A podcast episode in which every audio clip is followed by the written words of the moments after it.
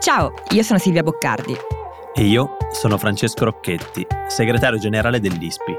Questo è Globally, il podcast di Will, in cui grazie agli esperti dell'ISPI diamo gli strumenti per analizzare e orientarci tra scenari internazionali in continuo mutamento.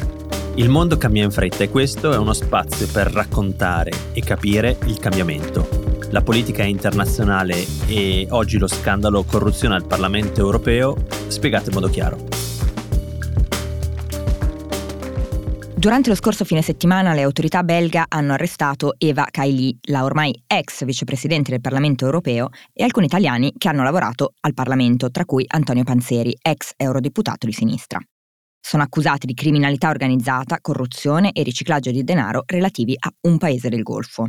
Ora si sta iniziando a capire che il paese del Golfo sarebbe il Qatar. Lo scandalo si sta allargando, sono stati trovati oltre un milione e mezzo in contanti, ma le autorità e i media belga stanno indagando ancora e portando avanti nuove perquisizioni. A Strasburgo tutti si chiedono come è stato possibile, ma soprattutto come funziona il sistema Parlamento europeo tra diplomazia e lobbying e dove si può migliorare. Oggi ne parliamo in una puntata molto diversa dal solito con Fabio Parola, ex ricercatore dell'ISPI e ora, tremate tremate, lobbista a Bruxelles. Ciao Fabio. Ciao Fabio. Ciao, grazie dell'invito. Allora, partiamo dalle basi. Promuovere gli interessi di aziende e associazioni non è illegale. Inizierei quindi parlando di lobbismo, cioè fondamentalmente i lobbisti sono persone che hanno conoscenze specifiche, tecniche, spingono e aiutano anche i e le parlamentari perché vengano prese queste o quelle decisioni. Ma come funziona esattamente in un contesto tipo il Parlamento europeo? Certo, eh, ma intanto i lobbisti sono forse più che persone con competenze tecniche, sono delle figure un po' di intermediari, di traduttori, nel senso che aiutano figure diverse tra loro a parlarsi. Da un lato eh, le istituzioni europee che possono essere rappresentate da appunto parlamentari, da funzionari della Commissione europea, eh, eccetera, e dall'altro invece la figura che viene rappresentata, che può essere appunto un'azienda, un'associazione di categoria, una ONG anche. E quindi i due mondi appunto spesso eh, vivono vite parallele in due mondi, che quello delle istituzioni e quello del, dell'economia o della società, che non sempre parlano le stesse lingue, sono in contatto diretto, e il lobbista o il rappresentante di interessi è la figura che li aiuta a, a dialogare tra di loro e eh, quindi a far, diciamo, meglio comprendere al politico o al decisore politico le implicazioni che eh, una decisione, una legge che sta venendo discussa eh, avrebbe sulla, sulle attività eh, di un'azienda, appunto, o su un settore, su una categoria di, di sociale. Mm-hmm. Quindi ecco, è un, un ruolo di, um, di mediatore, di, di, intermediatore e di traduttore anche appunto tra, tra linguaggi diversi. Ma Fabio, per capirci bene, spiegaci per esempio qual è il tuo lavoro. Anzi, in primis ti chiederei quanti sono i lobbisti a Bruxelles, giusto per dare un'idea di, di, del numero, della cifra, eh, di, di, quante persone fanno questo lavoro a Bruxelles, quanti siete. E poi raccontaci un po' quindi qual è la tua routine quotidiana, che cosa fai nel concreto tu.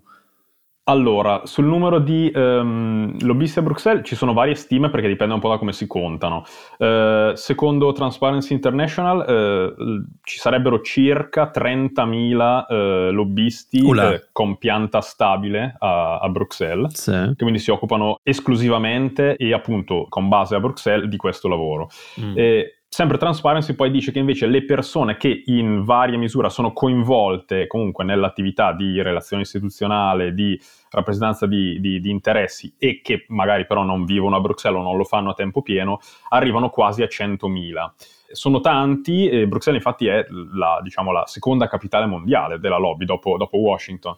Mm-hmm. Eh, non è un caso perché... Eh, insomma, Bruxelles è comunque la, la città in cui eh, vengono scritte le leggi che regolano sapete benissimo, il mercato eh, più grande del mondo, e quindi il mercato unico europeo, e quindi chiaramente c'è una presenza di, appunto, di, di, di associazioni di categoria, di, aziende molto, molto, capillare. E eh, quelle che non sono presenti si fanno rappresentare, come nel mio caso, io non lavoro per un'azienda, ma per una società che eh, rappresenta diversi clienti un po' come appunto uno studio legale ha uh, vari clienti e li rappresenta, certo. porta le loro istanze. A... Ma eh, scusami, per esempio Fabio, tu il lunedì mattina arrivi in ufficio e... E cosa fai? Cosa fai? cioè...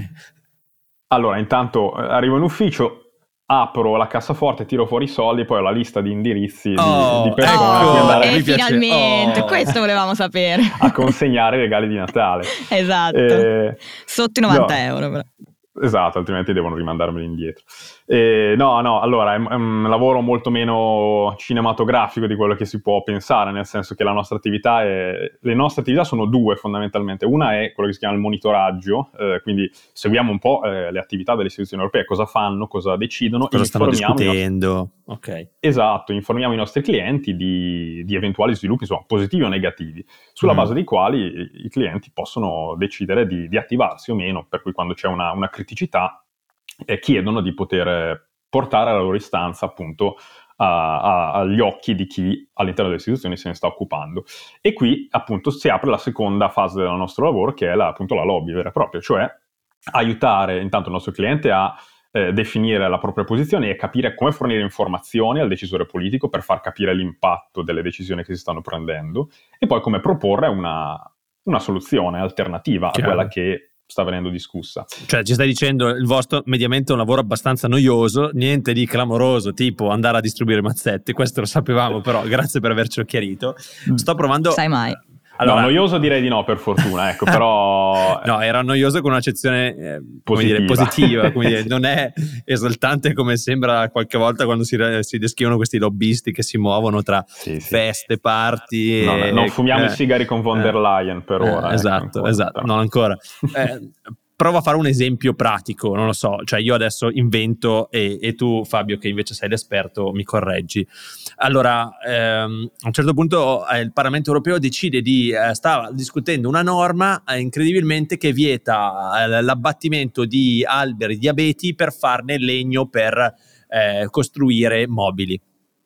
Tu che magari lavori per un'azienda che produce mobili, eh, vedi questa norma e dici, ah, caspita, questa roba potrebbe distruggere il nostro business, no? E a quel punto tu dici a questa azienda, oh, attenzione perché stanno discutendo questa norma. L'azienda ti dice, prova a andare a parlare e capire perché e, e, magari convincerli che non è una buona norma e il lavoro del lobbista è quello di andare a parlare con i parlamentari europei e con chi si occupa di questa norma e spiegargli che attenzione perché così chiaramente distruggi un intero settore dell'economia eh, eh, magari di una regione italiana o di una regione questo è un po' tradotto su un esempio che mi sono inventato adesso e quindi magari è il più sbagliato del mondo il vostro lavoro?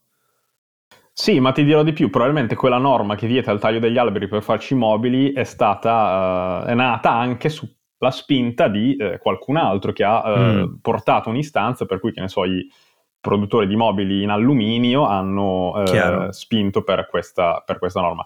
Ma eh, tutto ciò è in realtà molto istituzionalizzato, nel senso che nel processo legislativo europeo ci sono mh, proprio dei momenti eh, prestabiliti e, e, molto chiari in cui eh, i portatori di interesse, che, che sono da, dai singoli cittadini alle, alle, aziende, alle associazioni, sono chiamati, sono invitati direttamente a portare la loro, eh, la loro, prospettiva. E quindi è un processo assolutamente eh, naturale e anzi ehm, a cui le istituzioni europee stesse Positivo, tengono molto. Per, esatto, per evitare proprio che delle norme vengano scritte ehm, così un po' in una torre d'avorio che è scollegata da... Oppure contestate ex post. Quante volte abbiamo visto delle norme che poi quando le dobbiamo applicare diciamo ma caspita, ma chi eh. l'ha scritta?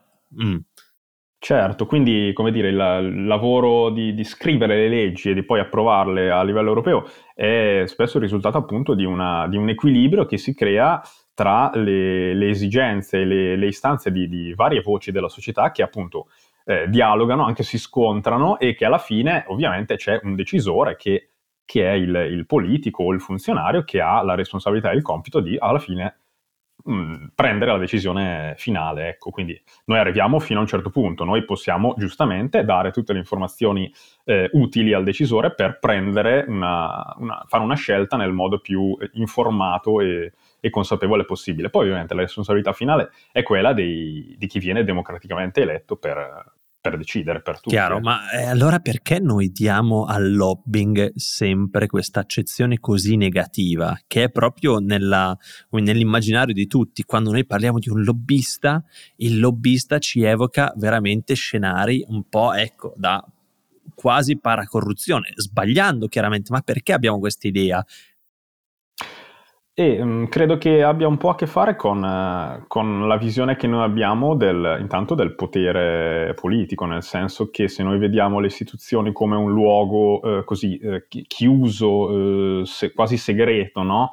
nascosto dalla società mm. in cui nessuno può accedere, beh, evidentemente quelli che come i lobbisti hanno accesso a questi luoghi sono visti appunto come persone che si, si muovono dietro le quinte, ma, eh, ma non, è, non, è, detto che sia, che sia, così, anzi appunto là dove eh, ci sono delle regole chiare per, eh, sulla rappresentanza di interessi, sul lobby, eh, l'accesso alle istituzioni è, è chiaro, regolamentato e trasparente. Ma certo allora punto. proprio su questo ci racconti quali sono le regole che esistono a Bruxelles e che permettono a voi lobbisti di fare il vostro lag- lavoro bene e di rappresentare legittimamente degli interessi.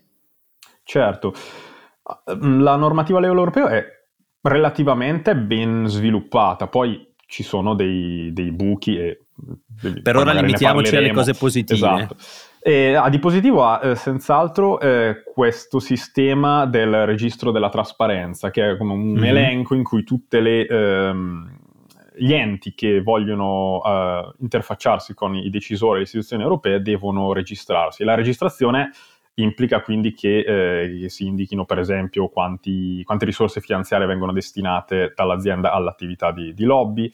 Nel caso di, ehm, di un'azienda deve indicare se lo ha fatto, quali società ha ehm, ingaggiato per rappresentare i propri interessi a livello europeo o viceversa una società come la mia eh, deve elencare i clienti per i quali lavora, specificando certo. anche eh, in maniera indicativa, insomma, però quanto, eh, quanto, viene pagata da ciascun cliente per fare questa attività.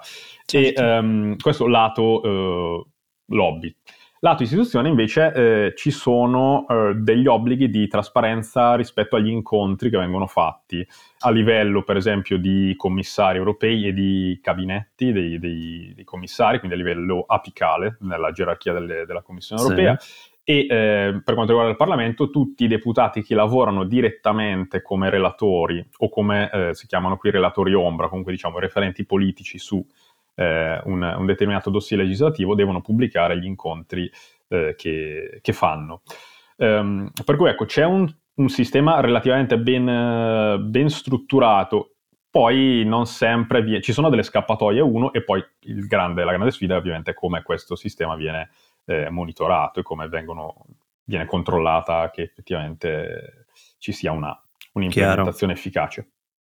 Ecco Fabio, io fino a ieri ero a Strasburgo, dove um, ovviamente è stato molto interessante. Eh, esatto, ho fatto un, un, salto a Strasburgo. eh, tra l'altro, che viaggio, ragazzi! Sette ore, è lunghissimo arrivare là.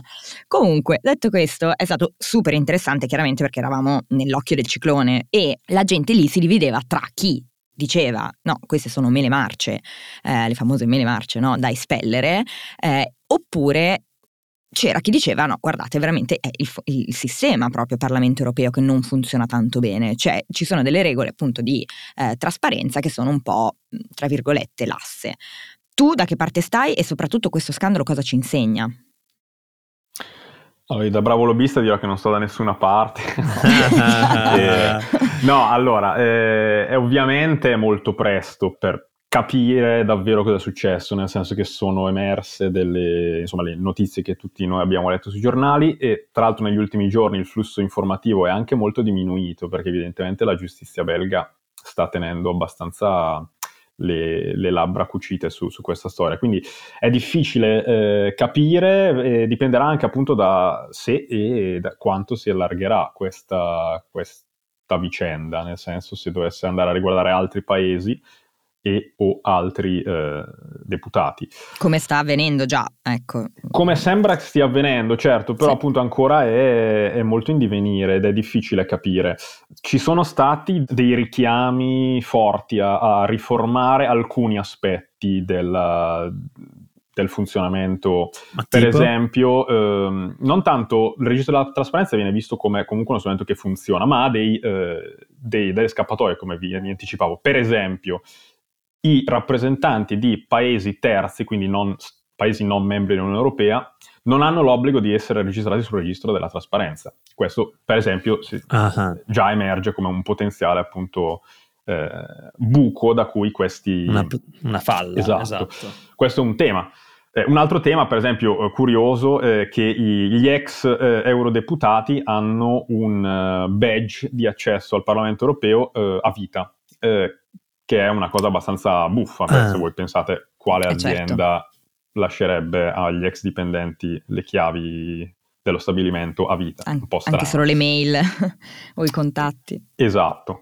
E, ehm, quindi questi sono stati due, due, primi mm, punti su cui intervenire e poi eh, appunto il tema della, dell'enforcement, quindi di come eh, rendere efficaci queste, queste norme. E qui eh, per esempio il difensore civico europeo ha, eh, ha, chiesto, insomma già von der Leyen l'aveva promesso insomma entrando in carica nel 2019, ma adesso sono, si sono moltiplicati ovviamente i richiami a creare un ente, diciamo, etico capace di monitorare e di investigare eventuali violazioni delle, delle leggi su, sulla trasparenza. Eh, evidentemente, eh, in questo caso, la polizia belga è arrivata laddove il Parlamento europeo internamente non è stato in grado di arrivare, quindi eh, per quanto ora mezzola. E, e, siamo stati tutti sorpresi, certo. no? Perché di solito attribuiamo all'amministrazione pubblica, alle istituzioni belghe, una lentezza che tutti, chi vive a Bruxelles conosce, no Fabio? Anzi, è un po' preso in giro il Belgio. E invece qua ha dimostrato una grandissima efficienza o comunque una capacità di arrivare laddove appunto le istituzioni europee non erano e arrivate. E anche di creare un caso mediatico non, non indifferente, pubblicando ogni giorno su due giornali. Esatto, tra l'altro arriva questa, questa rivincita belga, eh, tra l'altro un caso partito dai, da un'indagine dei servizi segreti belgi che proprio qualche mese fa erano stati messi in cattiva luce da alcune eh, inchieste giornalistiche che eh, facevano riferimento a un altro record di Bruxelles che è la eh, capitale, forse mondiale, eh, dello spionaggio, eh, per cui Bruxelles è piena di, mm-hmm. di spie che spesso sono travestiti da, da diplomatici Lobbisti? Ah, no. o, o, da lobbisti, chissà. E, e, quindi, insomma, questi articoli di giornale dicevano: Ma eh, siamo sicuri di voler appunto lasciare la, la, la, il controllo e eh, il controspionaggio a protezione delle nostre istituzioni europee nelle mani di uno Stato che notoriamente appunto non è particolarmente eh, efficiente nel suo funzionamento e eh, evidentemente si sono presi appunto una, una discreta rivincita ultimamente. Mm. mm. Fra, adesso io vorrei tornare un po', diciamo, al nostro core, a Globally vero, al vero Globally. Questo scandalo ovviamente ci ha colpito moltissimo, eh, ha colpito anche l'istituzione, ha colpito anche il Parlamento europeo, la fiducia no, del, che, che, che, che mm. tutti noi abbiamo eh, nel, nel, Parlamento europeo, nelle istituzioni, nella politica e il rischio è che si ci si buttino un po' di più, che, che, riporti a un euroscetticismo che in qualche modo col tempo stavamo riuscendo no, un po' a debellare e purtroppo eh, chiaramente questi, questi scandali non aiutano. Il Parlamento ha appena approvato a larga maggioranza una risoluzione che, sospende, che sospenderà la discussione parlamentare di tutte le norme che riguardano il Qatar e allora a me viene da chiedermi ma questo scandalo bloccherà ogni tipo di comunicazione non solo lo, tra lobby, diciamo, ma diplomatica con i paesi eh, del Golfo, con i paesi del mondo arabo, adesso appunto si sta parlando del Marocco. Cioè, cosa succede adesso? Non lo sappiamo. Chiaramente questa cosa è gravissima, inaudita e mai eh, scoperta con questa dimensione, sai, arrivare a eh, incarcerare anche se preventivamente una delle vicepresidenti del Parlamento europeo è una cosa gravissima. È chiaro che da una parte esiste la presunzione di innocenza, quindi noi non sappiamo effettivamente, chiaramente ci sono state delle prove, noi sappiamo che i soldi trovati nelle case certo. di queste certo. persone sono tantissimi, quindi i soldi in contanti destano molto sospetto, ma non sappiamo ancora eh, che cosa e chi soprattutto ha provato a influenzare queste persone o ha provato a spingere queste persone a influenzare. Le relazioni ne risentiranno? Sicuramente ci saranno dei segnali forti, molto visibili. Tu hai detto bene, il Parlamento europeo ha fatto sapere Orbi e Torbi che ha sospeso la discussione di alcune facilitazioni che stava discutendo sì. eh, per il Qatar e ci saranno altre azioni simili sicuramente prese perché ci si deve distanziare. Come dicevi tu, dobbiamo fare in modo che le istituzioni europee non prendano quel mm. flavor che già un po' noi attribuiamo ad altre istituzioni e che però Bruxelles aveva tanti difetti per noi, ma sicuramente non era un'istituzione da noi vissuta come un'istituzione corrotta e non lo deve essere chiaramente, perché appunto il sistema sarà un po' da riformare, ma queste sono delle mele marce, non è un sistema eh, che anzi è molto più regolato che altrove e anche molto più regolato che da noi, quello del lobbying, quello, quello non è lobbying e credo che anche Fabio lo, come dire, un po' lo, lo, lo, rigetti in maniera un po' schifata, come dire, non avvicinate quelle cose a quello che Chiaro. facciamo noi, cioè noi facciamo un lavoro che è una professione per la quale studiamo, per la quale ci impegniamo e, e che non ha niente di criminale, anzi lo facciamo per migliorare le cose.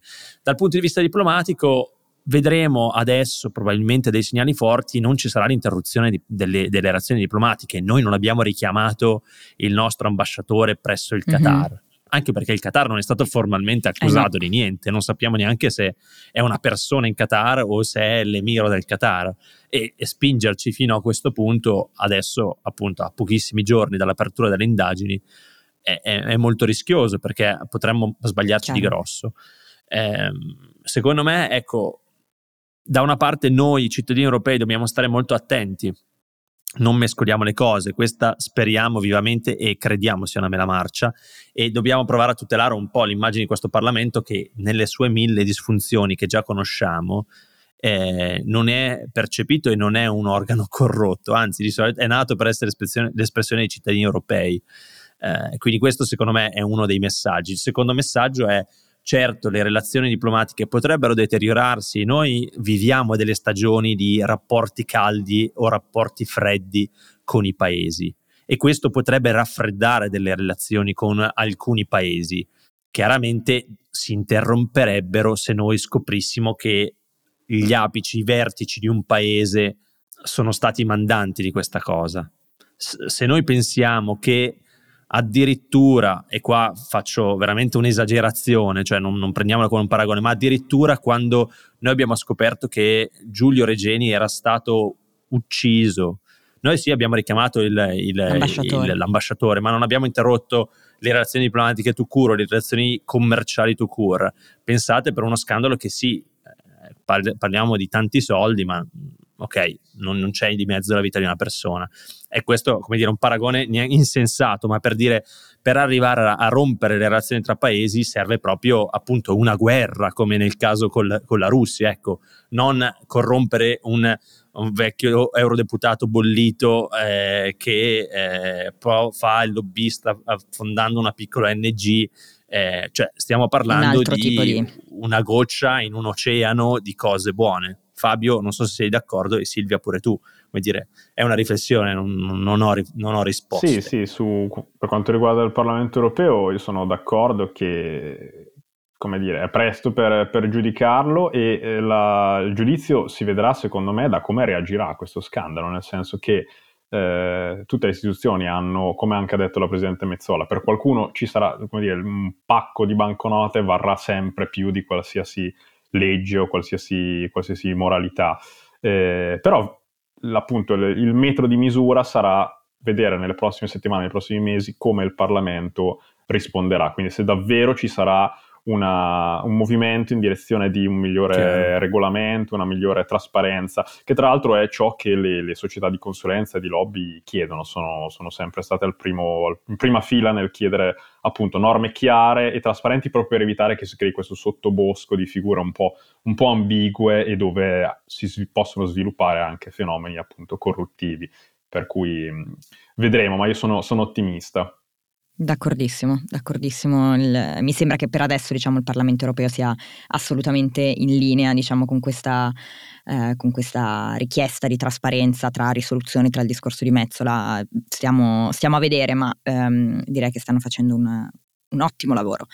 Ora, questo è il momento della... Noi non abbiamo fatto... Eh. Eh, però, però, io ho pensato una cosa, che forse dovrebbe farcela farla. Fabio la domanda da un milione di dollari, così magari finalmente, visto che lui ha le mazzette, ci paga e noi possiamo ripagare gli altri. Cosa dici? Beh, io dicevo, ma, ma, che parliamo di soldi? Cioè, nel senso che i nostri milioni di dollari rispetto a questo scandalo vale è proprio peanuts, cioè dico, non vale neanche la pena farla, no? cioè, come dire, siamo diventati improvvisamente dei poveracci, noi che pensavamo, guardavamo il milione come il miraggio, adesso questi ci dicono... Adesso niente. No. Poi in contanti, figurati, cioè, ma noi niente. E allora niente, nessuna domanda da un milione di dollari. Lasciamo che, che, questa puntata si concluda, si concluda, così. Grazie Fabio per essere stato Grazie, con noi Fabio. e per averci illuminato diciamo, su quello che, che succede al Parlamento europeo e noi ci sentiamo tra una settimana. Grazie a voi dell'invito.